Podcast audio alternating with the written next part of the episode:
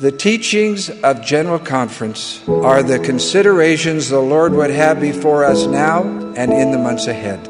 Our marching orders for each six months are found in the General Conference addresses. For the next six months, your conference edition of the Ensign should stand next to your standard works and be referred to frequently. I encourage you to read the talks once again and to ponder the messages contained therein. I exhort you to study the messages of this conference frequently, even repeatedly, during the next six months. You're listening to the Conference Talk Podcast, where it's conference weekend every weekend. Each weekend on the show, we discuss talks from the most recent General Conference of the Church of Jesus Christ of Latter day Saints. We'll share some insights, make some connections, and hopefully have a bit of fun. I'm your host, Matthew Watkins. We're going to be discussing Elder John C. Pingree Jr.'s talk, Eternal Truth, and it is a heavy hitter.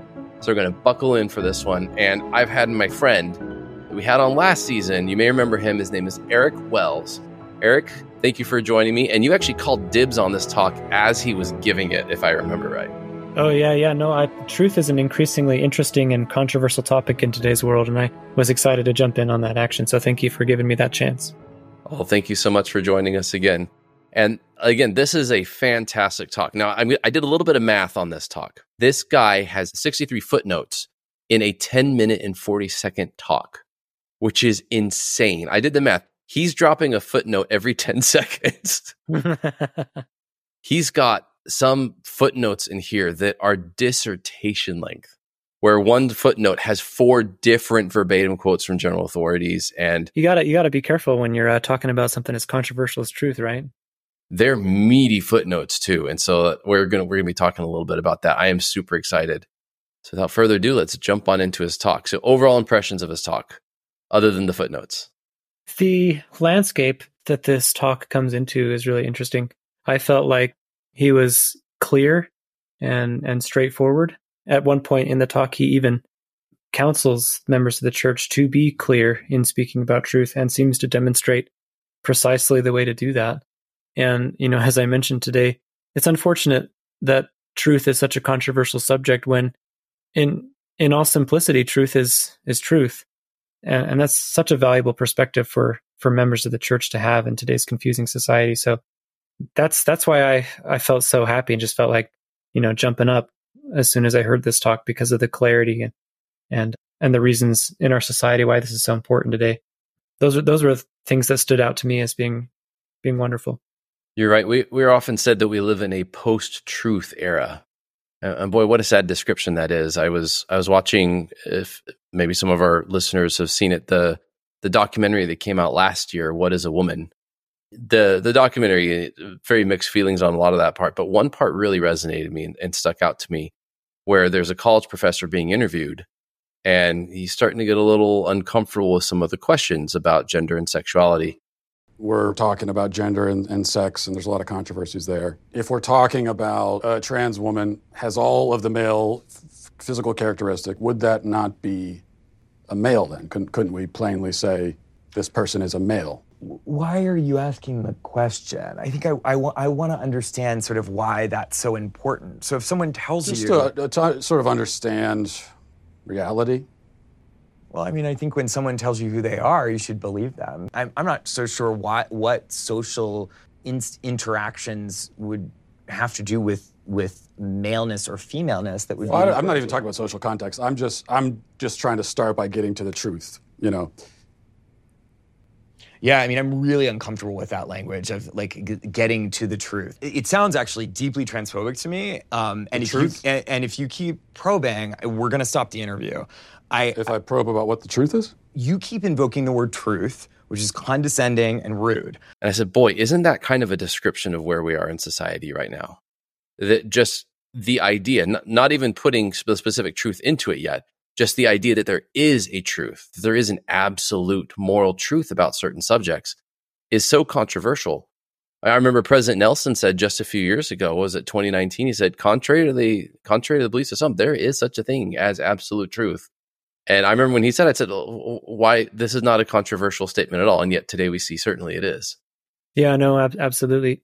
it, it feels, it feels strange to me that people in our society, perhaps without even knowing, want to have it both ways. We enjoy the products of so many innovations in science and technology, which originally and currently still, I'm sure, have their roots in solid in investigative processes, right? Scientific inquiry has given us incredible things in our modern society.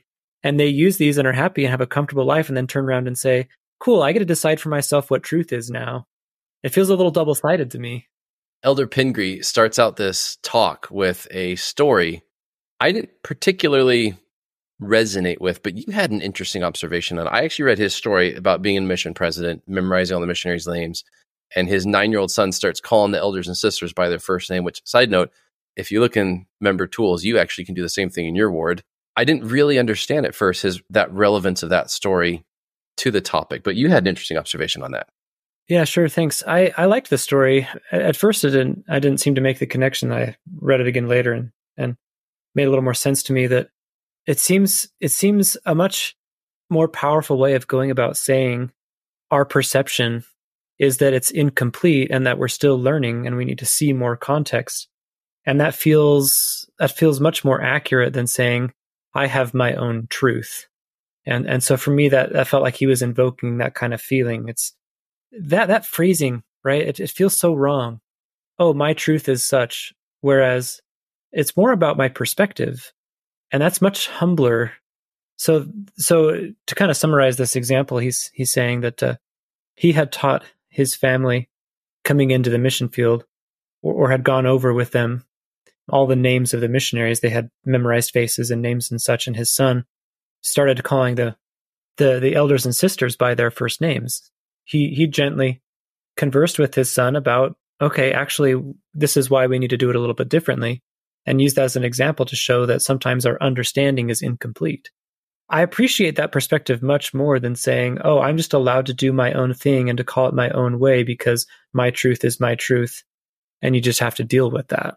We live in a society where it's not comfortable to critique anybody anymore and oftentimes we're not allowed to based on societal pressures.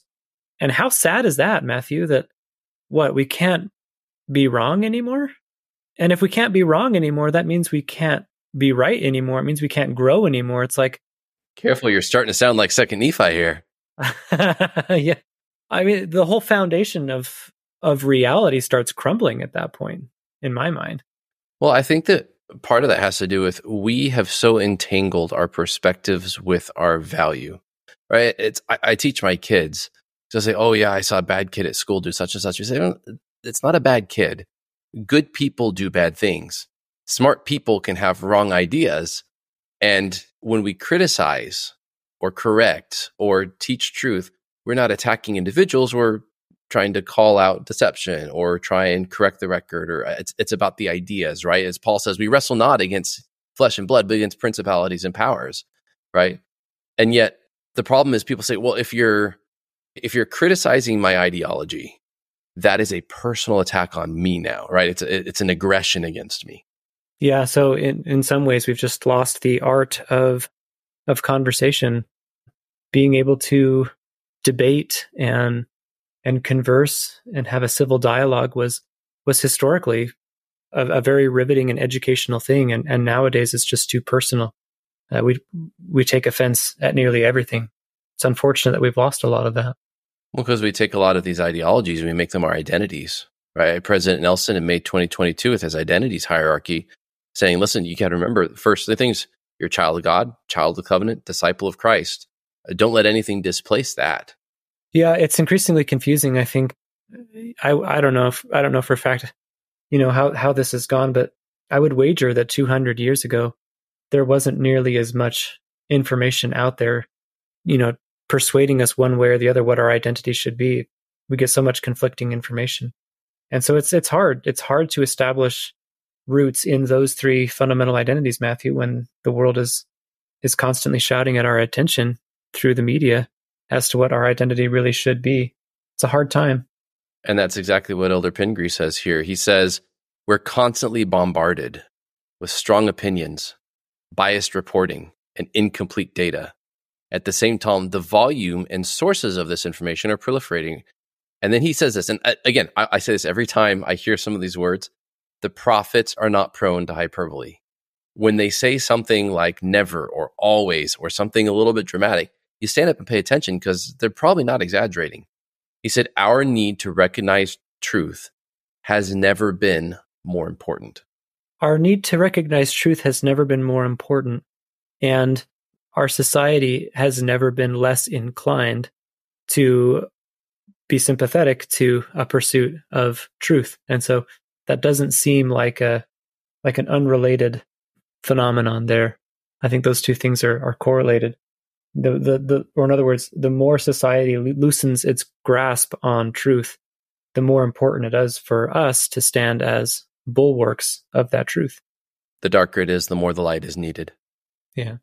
He goes on to talk about the nature of truth. And this is really interesting to me because he gets very theological, almost philosophical, and he touches on a, a really, really interesting concept about truth that got me on a, a fun tangent into discovering some aspects of Latter day Saint theology. He, he talks about the Lord's relationship with truth. Speaking of truth, he says, It was not created or made, it's quoting Doctrine and Covenants, and has no end, again from Doctrine and Covenants. Truth is absolute, fixed, and immutable. In other words, truth is eternal. Everything that he uses to describe truth in these references, these are the same aspects of deity. I, I think of John where he where where he talks about I am the way, I am the truth, I am the light. Hmm. Yeah, absolutely. You know, I being somewhat involved in in different academic circles or, or or rubbing shoulders up with people that are, you know, publishing papers and college professors and, and so forth. This this is something that has really struck me recently, Matthew, because I have a lot of empathy for these kind of these academics, one that you were citing earlier, even that are so well meaning that try so hard that really are seeking after truth and so often are getting are getting really lost in in the minutia here and and following these paths that are leading them toward relativism toward moral relativism or at very least like kind of a kind of a, a minimalist relative position where they're saying well the whole the whole purpose of of of a society should be to minimize suffering but outside that one thing you can you can do and you can believe anything you want to. The the paths that they take to get there like i've seen that thought process happen in people and they're trying to make logical conclusions based on the information they have and based on a secular world with no god i can see how they draw those conclusions. If there is no god then yes it makes more sense to say that nothing actually matters or that you know everybody can do their own thing and we just want to minimize suffering and, and that's good enough. But but when you say this matthew what strikes me is that truth is absolute fixed and immutable. It wasn't created or made. God himself did not create truth. It already existed. If you contrast those two experiences it feels so powerful to me right? These these academic types that are that are pontificating about moral relativism are someday going to wake up and they're going to feel so small you know and all of us are going to wake up and feel so small when we realize like oh my goodness there really was a truth and our understanding was just a hair of a sliver of this time of this huge circle that we didn't even know what we were talking about. That's going to be a that's going to be a rude awakening and i'm i'm excited for that personally and i hope to have the humility to be able to accept and nurture that truth inside of myself but it's kind of comical just how little we know and so it always makes me chuckle when these when these academic types that you're talking about can be so certain about their position. Well, what are they certain about? They're certain about deconstructing what we know. Right? That's as I've also talked with various people who ascribe to this philosophy, they approach everything that society thinks it knows with such a degree of skepticism that their bias is to tear it down by default. Right? To to find a way to invalidate it and leave you in this miasma of confusion because there's where true intellectual progress can be made. My wife and I just read through The Great Divorce by C.S. Lewis. What a fantastic book. And one piece that really stuck out to me as I was considering this this talk here was the preacher, the heretical preacher in the story, who he, he's he's at the verge of heaven, right? He's talking with one of his fellow preachers, and he he hates the idea of you come in heaven and you don't have to seek anymore because you, you, seek to learn and then you learn and then you know and you don't have to seek anymore. He's like, but if I'm not seeking anymore, like what's the purpose? there's so many questions and you have to, yeah, but we got to answer this. Yeah, but it's the fun of basically teasing apart the questions and proposing alternate theories. And he says, for example, I'm I, before I died, I was writing a paper to try and you know talk about how maybe the resurrection is just symbolic and it's not historically accurate, or what might Jesus have taught if he just survived a little longer, and what his teachings would have been different given the experience of life. And he's just going on to what we would call very much blasphemy, but he's so attached to this idea of deny the known so that you can theorize into the unknown. Hmm. Yeah, interesting. At which point you're, pre- you're it almost seems like you're placing a lesser value on the concept and worth of truth as a thing in and of itself at that point. It's the investigation that's fun. Yeah. And you, you attach so much to the journey, you don't ever want to arrive. That's interesting. I'll have to look into that. I, I would wonder if even more fun than the investigation itself would be the application of truth. If you have truth accessible to you in, in that in that unfiltered and perfect way, I, I, I wonder what you could do with that and and and yes we could get we could get very deep into speculative doctrine here and that's obviously not the point but i'm in awe of wondering how incredible it will be to be able to see not through a glass darkly but face to face i think elder elder pingree actually answers that question.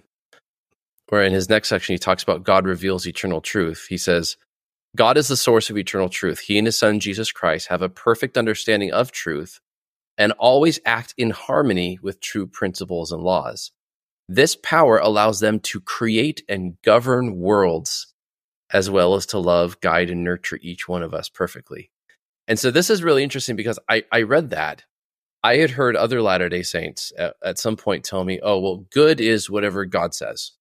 If God says to do something, then it's therefore, therefore it's good. And I, I always felt kind of a little unsettled with that way of phrasing it because I'm like, well, is that just like the might makes right argument taken to a a divine degree, right? Mm, yeah, interesting. And, and that kind of gives space for the idea of, well, if I don't like what God says about a law, maybe you know that's just the way that God happened to decide it's going to be, and it doesn't actually have any true objective moral weight to it. But what Elder Pingree seems to be saying, and what I've heard other church leaders say pretty consistently in, in, in recent decades is that God is God. He, he doesn't just author the laws of truth, he reveals them and obeys them himself. He shows us the perfect example of how to conform to eternal truth.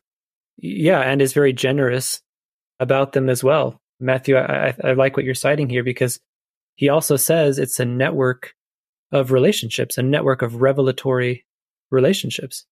You know, and so he's very generous with saying, hey, these are things that have been revealed. These are established. I want you to participate in them as well. And there is no cost for that.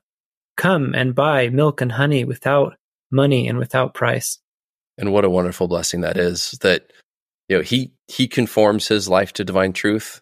And now he invites us to do the same and enjoy every blessing that he does. I mean, that's just such a fantastic, for all of the talk that people have about the exclusivity and the judgment of the church, there is no theology more inclusive than that of the Church of Jesus Christ of Latter day Saints. Wow, what a fantastic point. I like that, Matthew.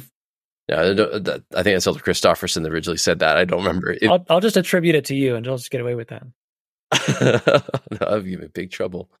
And of course, he talks about prophets and apostles and scriptures being official channels through which we receive truth. And I, I would note here this talk in this section of the talk here, talking about official channels pairs very well with two particular General Conference talks that I want to link out here. The first one is from 2010, President Oaks' fantastic talk, Two Lines of Communication. And then the other is Elder Dale G. Renlund's talk, A Framework for Personal Revelation. And that's just from 2022, so fairly recent. But both of those are absolutely solid and very well in line with what Elder Pingree is sharing here. Something that comes to mind, Matthew, as you as you're talking about uh, about these official channels of truth and and how exclusive it may feel to some but how inclusive it really is. Some things that i've heard fairly often i would say are these ideas of like okay the church is telling us to receive this personal revelation that it's this two-way street as you're describing. And yet if it doesn't line up with revealed principles then it must not have been revelation. And so I get this complaint often of like, okay, so the church says I can receive revelation, but only if it matches what they say. And so they're still controlling truth and they can get pretty bitter about what they feels like a biased perspective there. Leading the witness, right? That's a good way of saying that. I, I think that's unfortunate. I, I find that unfortunate. I, I think of my own children and and I certainly don't know everything, but I have a nine month old. And, you know, if, if she were if she's exploring the world around her, she's she's learning and she's growing, she's making mistakes and she's figuring things out. And I'm excited to be there beside her to help guide her into understanding the world that I've come to know through my own experiences and mistakes too. And so I'm so excited for her to understand more. And I see a much bigger perspective than she does. If she made the same argument, as it were, of saying, you know, I'm I'm going to insist on being wrong because I just want to spite you, that would feel really hurtful to me because it's not the point. The point is not about like saying, "Hey, who's right and who's wrong here," and and having that that kind of conflict or you know whatever you want to call that. The point is to say, "Hey, I have a relationship with you. I have something amazing. Do you want to be a part of it or not?" If there is value in the church, Matthew, if this is the restored gospel of Jesus Christ, then I think it's fair to say there is an incredible value here beyond any kind of price you could ever establish. If that's the truth, imagine how incredible that would be to be a part of that through these network of revelatory relationships. And if it's not the truth, then okay, people can go on their own way and decide not to be a part of it. And we give them that space and we give them that freedom. But that's where that argument falls apart for me is to say, we have incredible truth. Seek revelation and see if you find it. And if not, we will not force you. We will not obligate you. We will still try to love you. And of course, some members of the church do better than others in, in that respect. But what an invitation that really is. And, and that's why it's worth it to try to seek out these eternal truths through the influence of the Holy Ghost, as, as I believe he, he goes on to, to talk about in this talk. Yeah, there are there are limits to that, as Elder Renlund said. We, we, he said, just like pilots landing at an airport, you, you got to stay in your runway. to avoid collisions. And so we are not given the mantle of revealing new doctrines to the church, right? Or of declaring the doctrine of Christ in any official capacity. We are given the blessing of receiving a spiritual witness of those doctrines and of what the prophets have said. And I've heard many people complain, well, if, if all I'm good for is to receive confirmation of what someone else said, that, is that really revelation? Like I said, is, is that leading the witness? What about my my personal authority is a big a big term going around right now on the socials uh, people saying oh i claim my personal authority to counter the prophet. You know where where does personal revelation fit in with that? When it counters what the official channels are saying. And i really love what elder pingree says to answer that question very nicely. He worded this very well. He was very cautious and careful and gentle about this. He said our ability to receive and apply truth is dependent on the strength of our relationship with the Father and the Son, our responsiveness to the influence of the Holy Ghost, and our alignment with Latter day Prophets. As a math nerd, I love thinking in mathematical terms. And what this says is there is a correlation here. Inasmuch as you grow in your testimony and you are zealously faithful to the Lord and to his servants, that increases your ability to receive revelation. If you are coming at it predisposed against the Lord and his servants, against the doctrines of the Church of Jesus Christ of Latter day Saints, you are not going to receive personal revelation nearly as consistently or as clearly as if you were in alignment with the Lord and his church. Again, to bring in President Oaks' talk from 2010, he said there are many people who go off the rails and claim that they had inspiration from God to do so. 2022, Elder Renlund talked about a guy who was trying to dig up scriptures in someone else's basement. I know a, a gentleman I had a conversation with that said God told him it was okay for him to marry another man, uh, despite the counsel of you know a sick president, the church, and everything.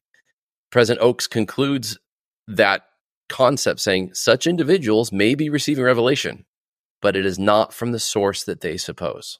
We have to be very careful. If we are not in alignment with the Lord and his prophets, then our trust in our personal revelation goes out the window.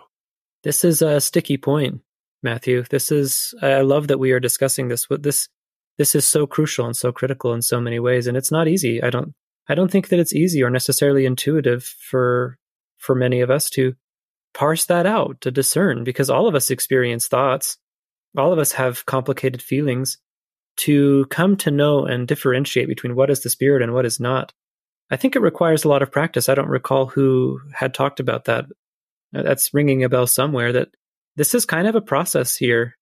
It's a process of of prayer and revelation and, and a little bit of trial and error. And as we prayerfully and humbly seek that out, my opinion is that we can get better at at, at recognizing those those voices better. But I think it's I think it's fair to say we're going to make some mistakes as we go along. To say or to claim that some personal thoughts may have been revelation. And perhaps, as as you're saying, there are members of the church that are claiming revelation when maybe their relationship with the Father and the Son and the Holy Ghost is not not where it's at yet, or where where where it could be. It's not at that level of strength. We don't need to criticize or judge them for that. It's just that we need to be clear and, and have a clear understanding of the truth of what's happening here. I mean, you're talking about some of these other experiences that, that you've had. I've personally met Jesus six times at the Utah State Hospital. right? Yeah, people people absolutely 100% convinced that they are he, they are him. Are they? Well, I would I would I would submit to you Matthew that they are not, you know. in the simple fact of the math alone, right? So it's delicate. That's really def- delicate. I want to have empathy for people that are trying to find revelation and truth, but are mislabeling. That's a that's a tough process, I think.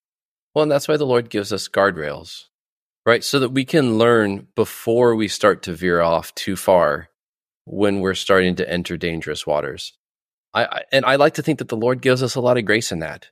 Right? If U.S. priesthood holders, when they give a blessing, even if they're perfectly aligned with the brethren and the doctrines and the prophets, there's some of your own opinion and your own wording and you know your own influence that's going to creep into blessings the promise is that god's not going to let you get so far astray if you're aligned on the important stuff so going on to the next section he says there are two key indicators that we can tell when we're recognizing eternal truth and again he says whether concept comes from god or from another source and of course we know who that source would be is is that concept taught consistently in the scriptures and by the living prophets and is the concept confirmed by the witness of the Holy Ghost?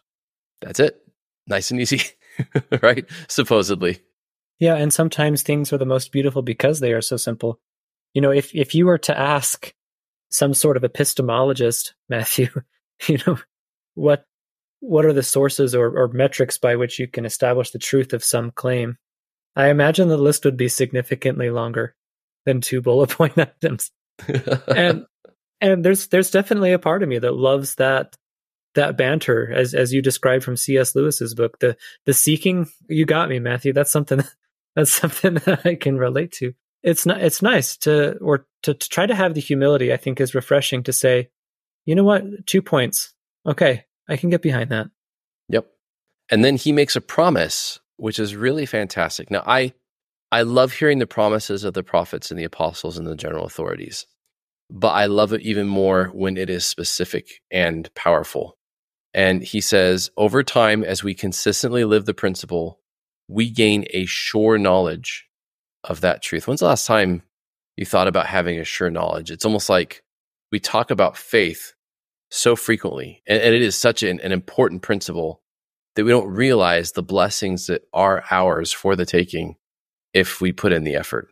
Yeah, to play devil's advocate a little bit here, Matthew, and I hope this resonates with some people. You can correct me when I steer away, Matthew, but it doesn't tricky for me, if I'm honest, because sure, I think I've had these experiences, and I know others have claimed to have these experiences where there are moments of time when we receive a revelatory experience and we have, at least at that moment, this influence of the Spirit working us, and we know that something is true.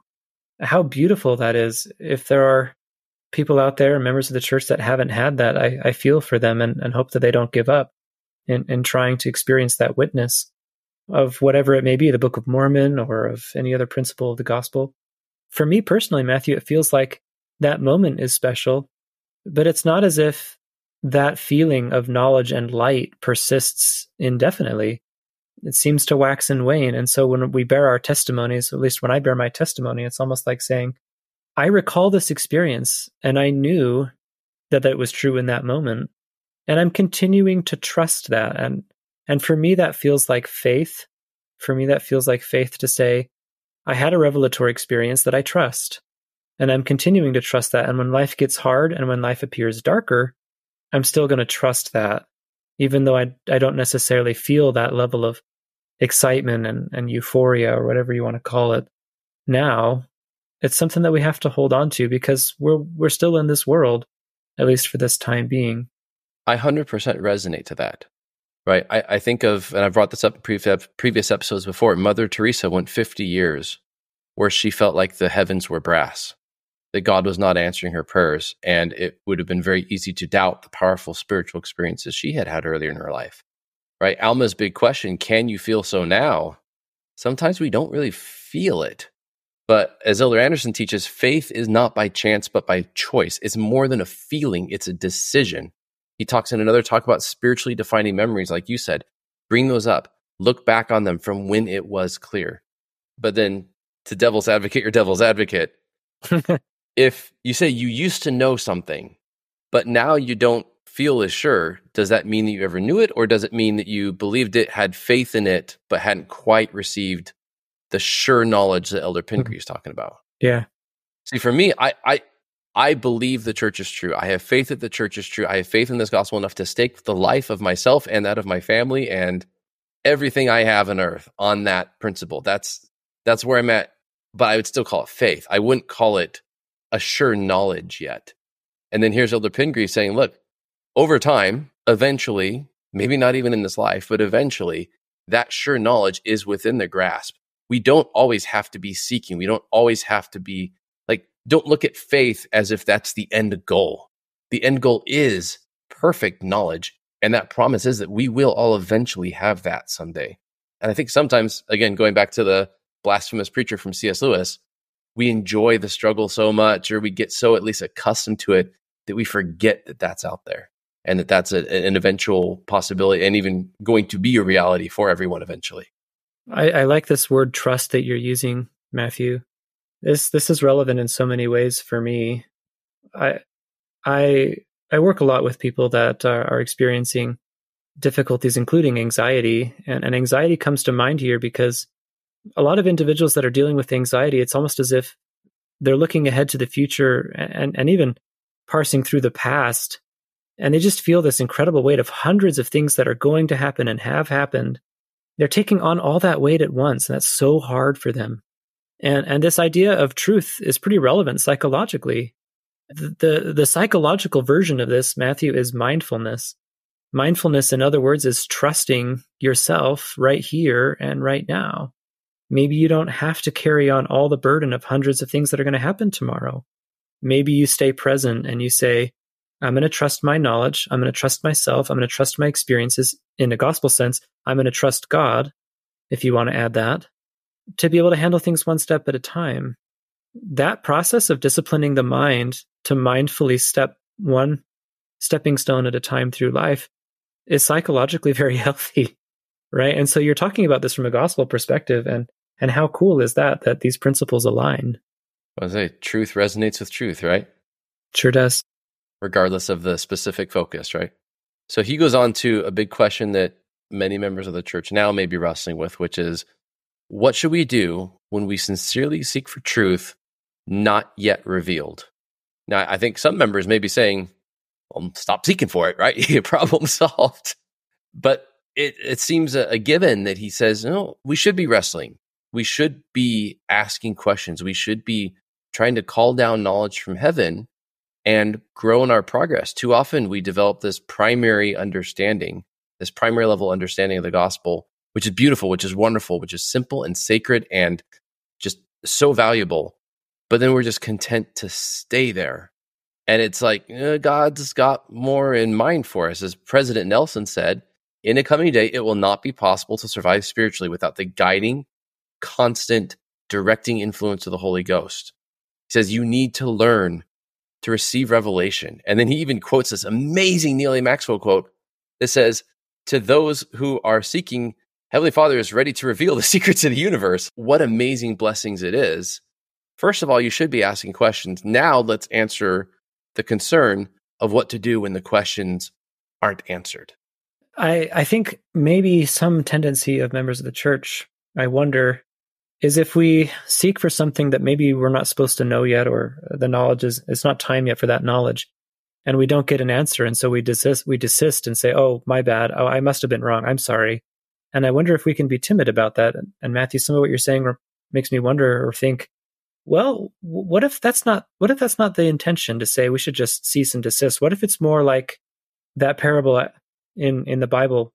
Is it Luke maybe, where there was a judge and there there was a widow that kept troubling this judge because he, she cried day and night unto that judge.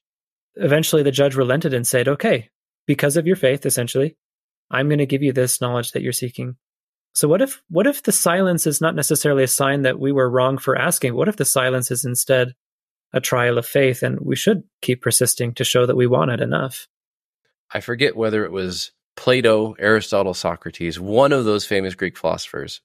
Supposedly, the, the story goes, a young man came to him and said, I want to know everything, you know, I want wisdom. And he said, Oh, you do? Do you come with me to the river? And he's like, Okay, cool. He's going to teach me. He takes this young man and shoves him under the water until he's about to die yanks him up, back up. He gasps for breath. Down he goes again. Does this several times and finally lets him out. And the guy said, What's wrong with you? You crazy? And he said, When you desire wisdom as much as you desired air, then come back and we'll talk. That's something that I'm starting to learn in my own personal studies as well. I really appreciated Elder Pingree's footnote number 31.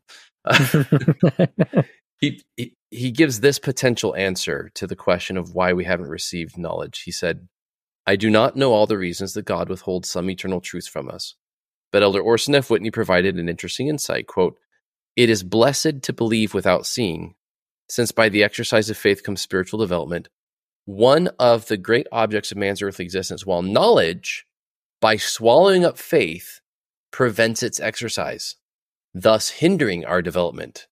Knowledge is power, and all things are known in due season, but premature knowledge, knowing at the wrong time, is fatal both to progress and to happiness. There was a time, I don't want to get too personal, but I was praying about a, a question and I wanted to know. I didn't want to just believe, I didn't want to just have faith. I wanted to know. And I received a prompting, and the prompting was, Are you sure about that? Basically, to people who receive knowledge of things, God holds them to a very high standard to act in accordance with that knowledge. Are you ready for that level of accountability?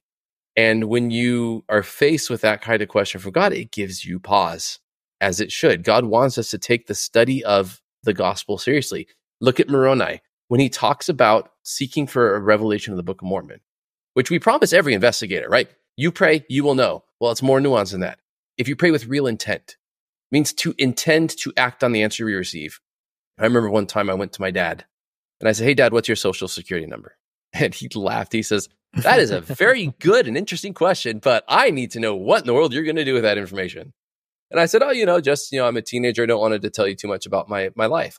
He said, Well, you're going to have to tell me what's going on because if there's a Nigerian prince who's interested in this question, I, that, that's going to be a no from me. And I said, Well, actually, I'm opening up savings account at the bank and I'm going to start saving some money for my church. Said, oh, so that that's a good thing to do with that information. And now that I know what you intend to do with this answer, I'm willing to give it to you we have to be careful that sometimes we're seeking knowledge out of curiosity. Sometimes we're seeking knowledge for the wrong reasons, and we need to make sure that we are going in there with the full, the full throated, just not holding back intent to actually act in accordance to it if we get it. Yeah, sure. Yeah, and and and you, and as you as you read, knowledge is power. And if we're if we're receiving and, and, experiencing the power of god then there's a lot of responsibility. Now i'm sounding like spider-man but and this is interesting that you mentioned this. My wife and i were just talking about this the other day and, and my wife said something to the effect of imagine what the world would be like if every human alive today had superhuman power right? Or if they had godly power. Wouldn't that be a frightening thought? This is fair i think matthew that there's some gatekeeping here on heavenly father's part and when we crave that air badly enough and have the right intentions, it's remarkable to me that we can gain knowledge by study and also by faith. And there's a reason for that. I mean, you you look at how Jesus wrapped his teachings in parables, and his disciples got the first of all, the Pharisees were frustrated. They're like, tell us plainly, you know, what's going on here. And then the disciples like, hey, why are you speaking to them in parables? Like, you're playing with us. Why not do that with the crowd? And he said basically the effect of like, like that is a benefit for you guys, but they are not ready for that yet. And with parables, he's wrapping it so many layers of meaning that only those who are honestly, truly seeking are going to get out the powerful message he's trying to convey. And I used to think that that's kind of being a little jerkish. I would have been like the parables, uh, the Pharisee telling, saying, "Tell me plainly." But then I realized that is an act of mercy. He's basically saying, "I am withholding that level of accountability that you are clearly not ready for yet, and would just heap condemnation on your soul." So I, am gonna I'm gonna put a child lock on, on this particular thing. That's an interesting way of seeing it. I like that. I'm gonna quote you on that. And then he goes on to talk about the differences between doctrine and policy. And I resonate very strongly for this. I wrote a whole paper for the Interpreter Journal on this subject because this is one of the biggest confusions I see in the church on both sides. By the way, this is this is a huge thing. So I want to spend a bit of time in here. Yeah, I'm I'm I'm curious to hear your your thoughts, Matthew. I haven't I haven't seen your article on this. Um, so I'm I'm curious to learn something from you. It does feel like like a sticking point for a lot of members of the church I, f- I felt like he approached this very simply. Uh, what, what, was his definition? You remind me that uh, doctrine is the application of eternal truth, or, or tell me tell me again what that was. He said, Doctrine refers to eternal truths, such as the nature of the Godhead, the plan of salvation, and Jesus Christ's atoning sacrifice. On the other hand, policy is the application of doctrine based on current circumstances. Right. So he goes on to say, while doctrine never changes, policy adjusts from time to time. Now, I have seen this bite people so much. And part of it is our own fault. I say our meaning church members' own fault going back for centuries. Unfortunately, earlier church leaders use the word doctrine a lot more loosely than modern church leaders do. And that's not, you know, necessarily on them. It's it's it comes down to two things. So Alma, when he teaches, he's very clear to disambiguate between his opinion and the doctrine. So oh, I give it my opinion that there's more than one resurrection and, and all this other stuff. Right. Paul also does the same thing in his epistles as a reading, come follow me, where he's like, Hey, th- this is my idea. Here's some counsel, but this is not a revelation on this, on the subject. Not all church leaders have been quite so, you know, clearly delineating when they're speaking as a prophet, when they're not speaking as a prophet. And furthermore, the word doctrine has changed over time. It used to just mean teaching, and it didn't evolve into this this sort of very uh, solidified view that we currently use it in its word. And so the problem happens when people go and read something in journal discourses or they hear, you know, something that someone said before they were called apostle or whatever the case may be that does not resonate with doctrine as we understand it as revealed by prophets, seers, and revelators, especially on issues like race and the priesthood and stuff.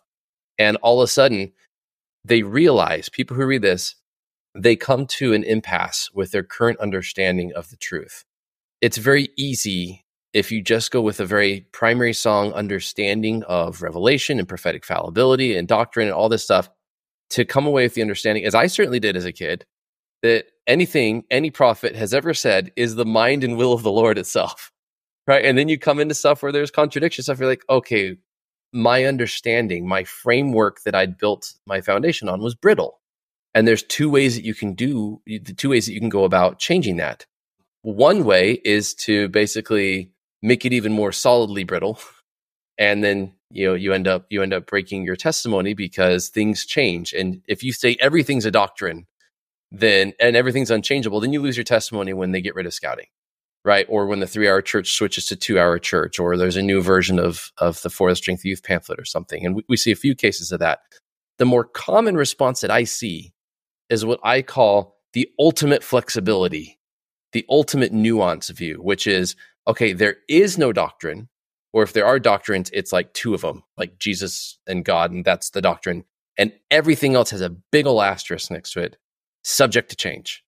And there's some that tout that says like an expansive view of the restoration, where everything, even very critical elements of the plan of salvation, are just maybe. They all represent just the interpretations of men or this is our limited understanding of what we have so far, but we may find out this is completely the opposite.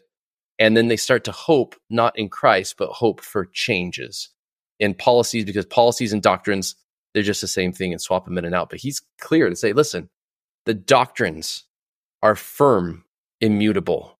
Doctrine never changes, whereas policy adjusts from time to time. And the ability to sort things out into those two different buckets is absolutely critical to not feel like you're blindsided when something you didn't expect to change does change, or to start entertaining ideas that things that can't change would. I, I don't I don't blame people who who struggle with this line. This this is this is hard and confusing, and and, and I think this I think we would do really well, Matthew, to to understand that line much more clearly and and to really rely on the doctrine and accept the policy. I, I would I would submit that to me it feels like okay, there's the doctrine and then there's the policy, and then there's local best efforts of application of the policy. we were just in Michigan for for a vacation and and had the wonderful opportunity of experiencing some church experiences there. We were attending a beautiful branch. And it was so refreshing to me. I absolutely loved my experience there. There were, there were like 15 of us in, in this small building and looking out over, over the lake and the faith of those members felt genuine and sincere. But if I can't put my finger on it exactly why, why it felt different, but there are there are differences in administration of the church at the local level, the grassroots level. Here, where I'm living in Utah Valley versus Michigan, versus my experiences teaching the gospel in Argentina versus chances that I had to go to like uh, Honduras, for example. Very, there were very very significant differences in how things felt, and so I think looking at this talk, he goes on to talk about this, right? That Unfortunately, we sometimes confuse policy with doctrine, and if we do not understand the difference, we risk becoming disillusioned when policies change and may even begin to question God's wisdom or the revelatory role of prophets. And so when we're talking about like a like an official policy change, that is difficult. Maybe Matthew you can comment more on that in a moment, but I'm talking more about even even things that are just individual differences between local administration. That feels really hard for a lot of people. So this strengthens your point in my mind that you were making about how it's important to be able to see clearly what's going on and have your faith in Christ and in the doctrine that he taught and to see the policy and the local efforts at applying policy in the right context. The model that I like to use for what I would say is a healthy framework for differentiating these things is a tree. A tree that can weather a storm, its trunk is rigid, it is solid, and ultimately, if you if you hurt the trunk, the tree is dead. Right? That is the critical juncture. But then the branches themselves are very flexible, right? And can even be removed or lopped off or pruned as needed, and it doesn't harm the overall health of the tree too much. So it's this mixture of solidity at the core on the doctrinal level and flexibility on the periphery at the branches level that we, we need to develop. An overly rigid tree is not going to survive a storm. And an ultimately flexible tree is just going to bend over and get muddy and, and have problems with every sort of storm of social pressure that comes along. What about the Whomping Willow? The Whomping Willow. That's the aggressive apologetics right there. Touche. That's yeah, I'm a bit of a Whomping Willow myself, but I'm not mm-hmm. holding that out as who you should be. and then he goes on to talk speaking of apologetics, don't be a Whomping Willow he talks about teaching eternal truth. And he has another, this is footnote 36. He talks about invitations from the Lord's his prophets. And I want to call this out. Footnote 36. He says, Our aim is to teach truth in a way that invites the converting power of the Holy Ghost. And then he says some simple invitations from the Lord and his prophets that can help. And he gives seven specific invitations. Before we talk about the invitations, this comes from a document that I w- that was given out at some state conferences and stuff this is actually an approved document from the First President of Quorum 12. If you haven't seen it yet, you probably will at your next state conference. Uh, the document's entitled Principles for Ensuring Doctrinal Purity. And the short version is this The First Presidency and Quorum the 12 are sick of hearing people get up for Come Follow Me and just rehearsing a podcast or talking about some Instagram post that they saw someone make and then going off into the weeds going off and interjecting philosophies of men and mingling them with scripture and not sticking to the manual that was provided. This is a huge thing that I have certainly seen in, in the English speaking wards. I, have I've been participating in the past few years. I'm in a Spanish branch now, so we don't quite have that same that same experience, like you said, cultural differences between the the units. But it's it's really interesting to me. The First Presidency and Quorum 12 are really pushing hard on this, and and we can dive here into his his seven seven recommendations. Okay, so taking taking a look at these these recommendations, I, I would have to say that number four is especially hard for me, Matthew. Avoiding speculation, personal opinions, or worldly ideas. So maybe you can help me out a little here, Matthew, too. At what point is it speculation and personal opinion that we're declaring as fact and other people need to get on board? And at one point, at what point are we making our best effort to internalize and to understand in our own language what is being taught? So his footnote is really enlightening on that point, I think. Um, he shares a great quote about President from President Dallin H. Oaks. He said, There are some who select a few sentences from the teachings of a prophet and use these to support their political agenda or other personal purposes.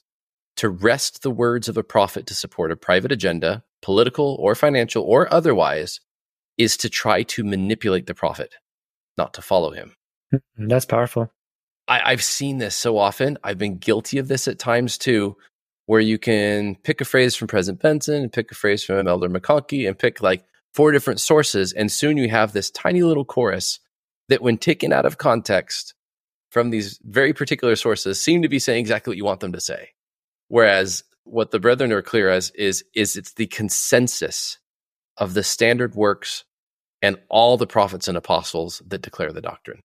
Right. That's good. That's and that's what I was thinking too. The next point, number five, is teach a point of doctrine within the context of related gospel truths. I think if you are trying to find your way in understanding a gospel doctrine as it relates to yourself, then stacked side by side with other related gospel truths, it will start to become much more clear instead of just uh, promoting a personal agenda.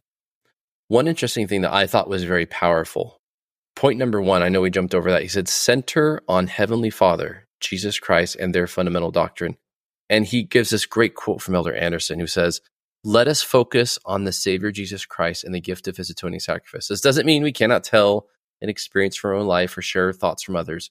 While our subject might be about families or service or temples or a recent mission, everything should point to the Lord Jesus Christ. There is a a great, actually, he was a U.S. judge and stake president in various church callings, Thomas Griffith, who wrote an article in the Ensign that really hit me powerfully. He spoke about when he was a stake president in a, it was a young adult ward out at BYU, I believe, that he and his counselors felt impressed to instruct bishops, saying every lesson in every class and every sacrament meeting talk needs to be about the atonement of Jesus Christ. Now, that sounds a little heavy handed. What he said was if you're going to talk about tithing, which is a true principle, talk about tithing and how it relates to the atonement of Jesus Christ. If you're going to talk about eternal families and temple work, make sure to include how that relates to the atonement of Jesus Christ. The atonement of Jesus Christ enables it. He says everything that we teach should be able to be tied directly back to the atonement of Jesus Christ. And if it cannot in the Church of Jesus Christ, then maybe we should not be spending time in sacrament meeting talking about it. That should be a fireside. That should be a joint family home evening. That should be in some other forum. But in our most sacred meeting in the church, the sacrament meetings, and in our Sunday schools, we should be focused on the Savior as the root, as the source of all these different principles we talk about. Everything from emergency preparedness onwards. Interesting. No, that's good. I've heard complaints in the past about how how boring that may seem. Yeah, some people I've heard this criticism. Yeah, that okay, well that's boring. If we're just talking about the basics and we're talking about these points of doctrine, and it feels to some people, I think, very limiting. And, and there's that quote I don't, I don't, I can't recall who that's from, who said that preach preach the gospel. Some yeah, I don't, I forgive me. Some some preach the gospel quote where it's talking about the first four principles and orders of the gospel. You teach those. You teach Jesus Christ. You teach faith, and everything else is is is just you know an appendage to that. Maybe I'm conflating two quotes here, but but the point is you can get really stuck on on these basics and some people can think, okay, that's just narrow minded. I, I would counter that. Something that I've thought about before is, okay, well, with that simplicity, that's what's accessing the power. We're not talking about like vast theoretical knowledge saving us. We're talking about what really matters. And we're talking about accessing the power of this incredible supernal eternal being So, in that lens, it makes a little more sense to me that, again, back to your C.S. Lewis idea that if there really is this much power in the gospel, then we do need to stay trained on it because that is what matters. We're allowed to have gospel hobbies in a sense, right? We all have subjects that we feel so passionate about. For me, it's always been missionary work. I remember being assigned to speak. You know, they had a, a speaker drop out the last second on my mission, and the bishop says, Hey, we would like you to speak on faith. I said, The faith defined sounds like a great topic, Bishop. He says, No, just just faith. but the problem is when we take these things that we're passionate about in the gospel and it overpowers and it dominates. Jesus says he's the true vine, and every branch that is not connected to the true vine is cut off the power that we see in all these peripheral aspects of the gospel lose their power when they are not connected to the fundamentals. And then towards the end here, Elder Pingree moves on to a section he titles Speaking Truth in Love. And this is the part where, you know, Whomping Willow Matthew gets a bit of a guilt trip here. but I know that you're really good at this. I'm going to let you start covering it. this was actually my favorite part of the talk. So I'm, I appreciate the deference there, Matthew. This is something that I certainly can do better on too. This this part was what struck me the most. And it was actually at this moment that I said, you know what, Matthew, I really want to talk about this with you. Truth taught without love, he says, can cause feelings of judgment, discouragement, and loneliness. It can often lead to resentment and division, even conflict. On the other hand, love without truth is hollow and lacks the promise of growth. When I was thinking about this and talking about this with my wife afterward, the way that I summarized this without remembering exactly the words he said was that truth truth taught without love is harsh and love without truth is hollow that that's that's those are my words that's my summary but truth is truth and truth is so wonderful and truth taught harshly well maybe in a very humble environment could still lead somebody to find christ but when you put those two things together you have substance and you have and you have this invitation that really resonates with people, that strikes a chord with them because everybody's going through something extremely hard in their life. I really appreciate that perspective of Elder Eyring when he was talking about how many people are experiencing suffering. And if you kind of approach people with that love in your heart, understanding that they may be going through some serious difficulty, it'll change your perspective with them. Contrary wise, the opposite is more often true, I think, in our society today, Matthew. This is this is what hurts my heart a lot. I hear a lot of people trying to love others without truth, trying to love others completely and openly and empathetically, and also permitting them to make egregious mistakes that will hurt them and cripple them later on in life without commenting in the spirit of love and of saying, I respect any and every decision you could ever make because I love you. At what point can we stand up and say, there is actually truth here? And because I love you, let me provide some perspective as I see things. We're in a position where we feel like that's too delicate. We feel like that's too complicated, you know? And that's not the kind of parent I want to be. I want to be the kind of parent who can say, Hey, look at this perspective that I have. Look at my experiences and let, I want you to hear from what I have to say. Even, even if that's not what you think or believe, I owe it to my children to say, Hey, let's look at this from a different perspective before you do something that you're going to regret. I hope that I can do that as my children grow with an abundance of love so that they can receive it because the combination of those two things is quite powerful. And I will add for other Whomping Willows like me, the injunction to speak the truth of love is not just a best practice. It is a commandment from God. One of the most impactful scriptures of my mission, Doctrine and Covenants 50, verses 17, he asks missionaries, Do you preach the word of truth by the comforter in the spirit of truth? Do you preach by the spirit of truth or by some other way? And if it be by some other way, it is not of God. Later on, he goes on to say, if ye receive the, if ye receive not the spirit, ye shall not teach. As teachers in the gospel, we're tasked with far more than just throwing information at people. I give training in the in a district meeting on my mission. I, had a whole bunch of rocks, and we'd written in Sharpie on it, fact, and I just walked to each elder in the mission and I just gave them typical Bible bash stuff like, oh, well, there's chiasmus in the Book of Mormon, threw a rock at him gently. and oh, you know, the it could be the the need the the horses of the Book of Mormon explained this way. Here's this. Oh, you know, Joseph Smith translated the Book of Mormon 65 working days. No other author has ever done that. Fact, you know, toss them all. And then and that, that was that was fun. It was interesting, right? And my companion came by with hundred grand bars, my favorite candy bar at least, And on the Sharpie, we'd written truth. And he handed one saying, I know the Book of Mormon is the word of God. I know that the church is guided by a prophet of God. He just bore testimony one after the other. And the spirit was palpably different. It was exactly the effect we wanted to go for. The difference between fact and truth, it has to be communicated in the right way, or it's not worth communicating at all. As you point out, the reverse, where you say love without truth is hollow. I would even go a step farther. Love without truth isn't love at all. There's a meme where someone's drowning and their their hands coming up and then you just see another hand come down and give them a high five. that's not what they need right now. They, they, they need something a little bit more substantial. And if we don't offer that substantial thing that will serve their eternal benefit and their eternal interests, we're not really loving them. I've had some experiences hiking that seem interesting. One guy comes to mind as I, I don't I don't know exactly what the medical condition is called, but some state of hypoxia, maybe high elevation, altitude sickness, and being very disoriented and confused. If you if you are confused and, and lost, as I remember one guy being, and and resisting medical treatment, at what point do you say, "Well, that's too bad. Here's your medical treatment"? And this is an ethical question in in medicine, to be sure. And there are lines there. There are interventions. As a society, we still fortunately have these lines where we're willing to say, you don't know what's best for yourself right now. We're going to hospitalize you against your will. Involuntary commitment. That seems really harsh, and you can really you can really fight against that. And, and I and I've seen this many times, not not necessarily with, with medicine, but in other in other ways. I've also seen them come out on the other side where they say, you know what, this was the very best thing I needed for myself, even though I couldn't see clearly at the time. Elder Hugh Brown's amazing talk about the currant bush comes to mind where he says we need to be humble enough to look back across the years and say, Thank you, God, for loving me enough to hurt me.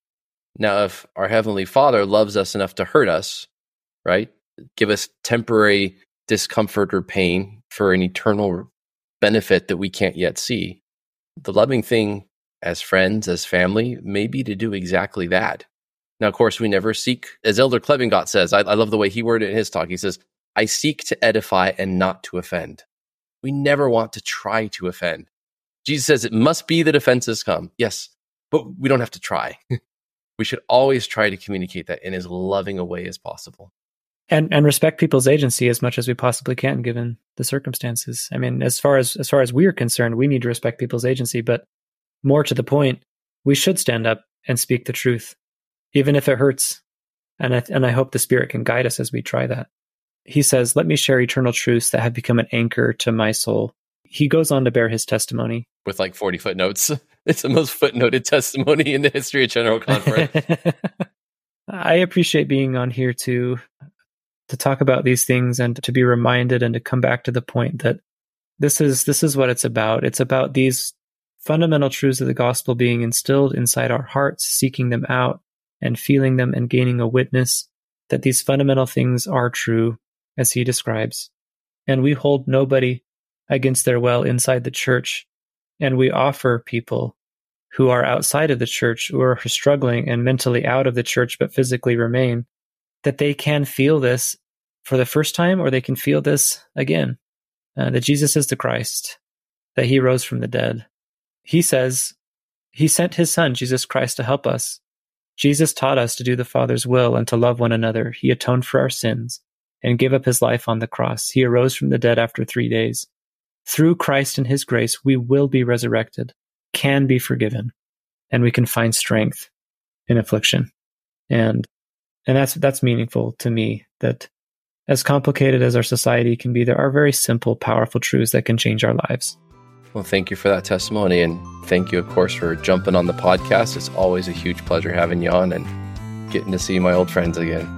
Thanks for listening to another episode of the Conference Talk Podcast. This episode, we discuss Elder Pingree's address, Eternal Truth. If you enjoyed this episode, give us a five star rating. You can find us on iTunes, Spotify, and anywhere you get podcasts. You can find the links to all of our podcast platforms on our website, conferencetalk.org, where you can follow us on social media, drop us a comment, or learn more about us, your hosts. If you want to follow me, Matthew Watkins, you can find me at powerinthebook.com or on Twitter. My handle is Joyful Repenter. And big thanks to our podcast guest, Erik Wells, for joining us today. You can't follow him on Facebook because he's kind of a private person, but he's awesome. So if you happen to see him in Utah, give him a shout out. But remember, while we always appreciate new followers, it's better to follow the prophets and apostles themselves. Although we love speaking about the church and our leaders, we do not speak for them. Everything said on this podcast represents our own personal opinions, for the which we invite you to tune in next week on the Conference Talk Podcast.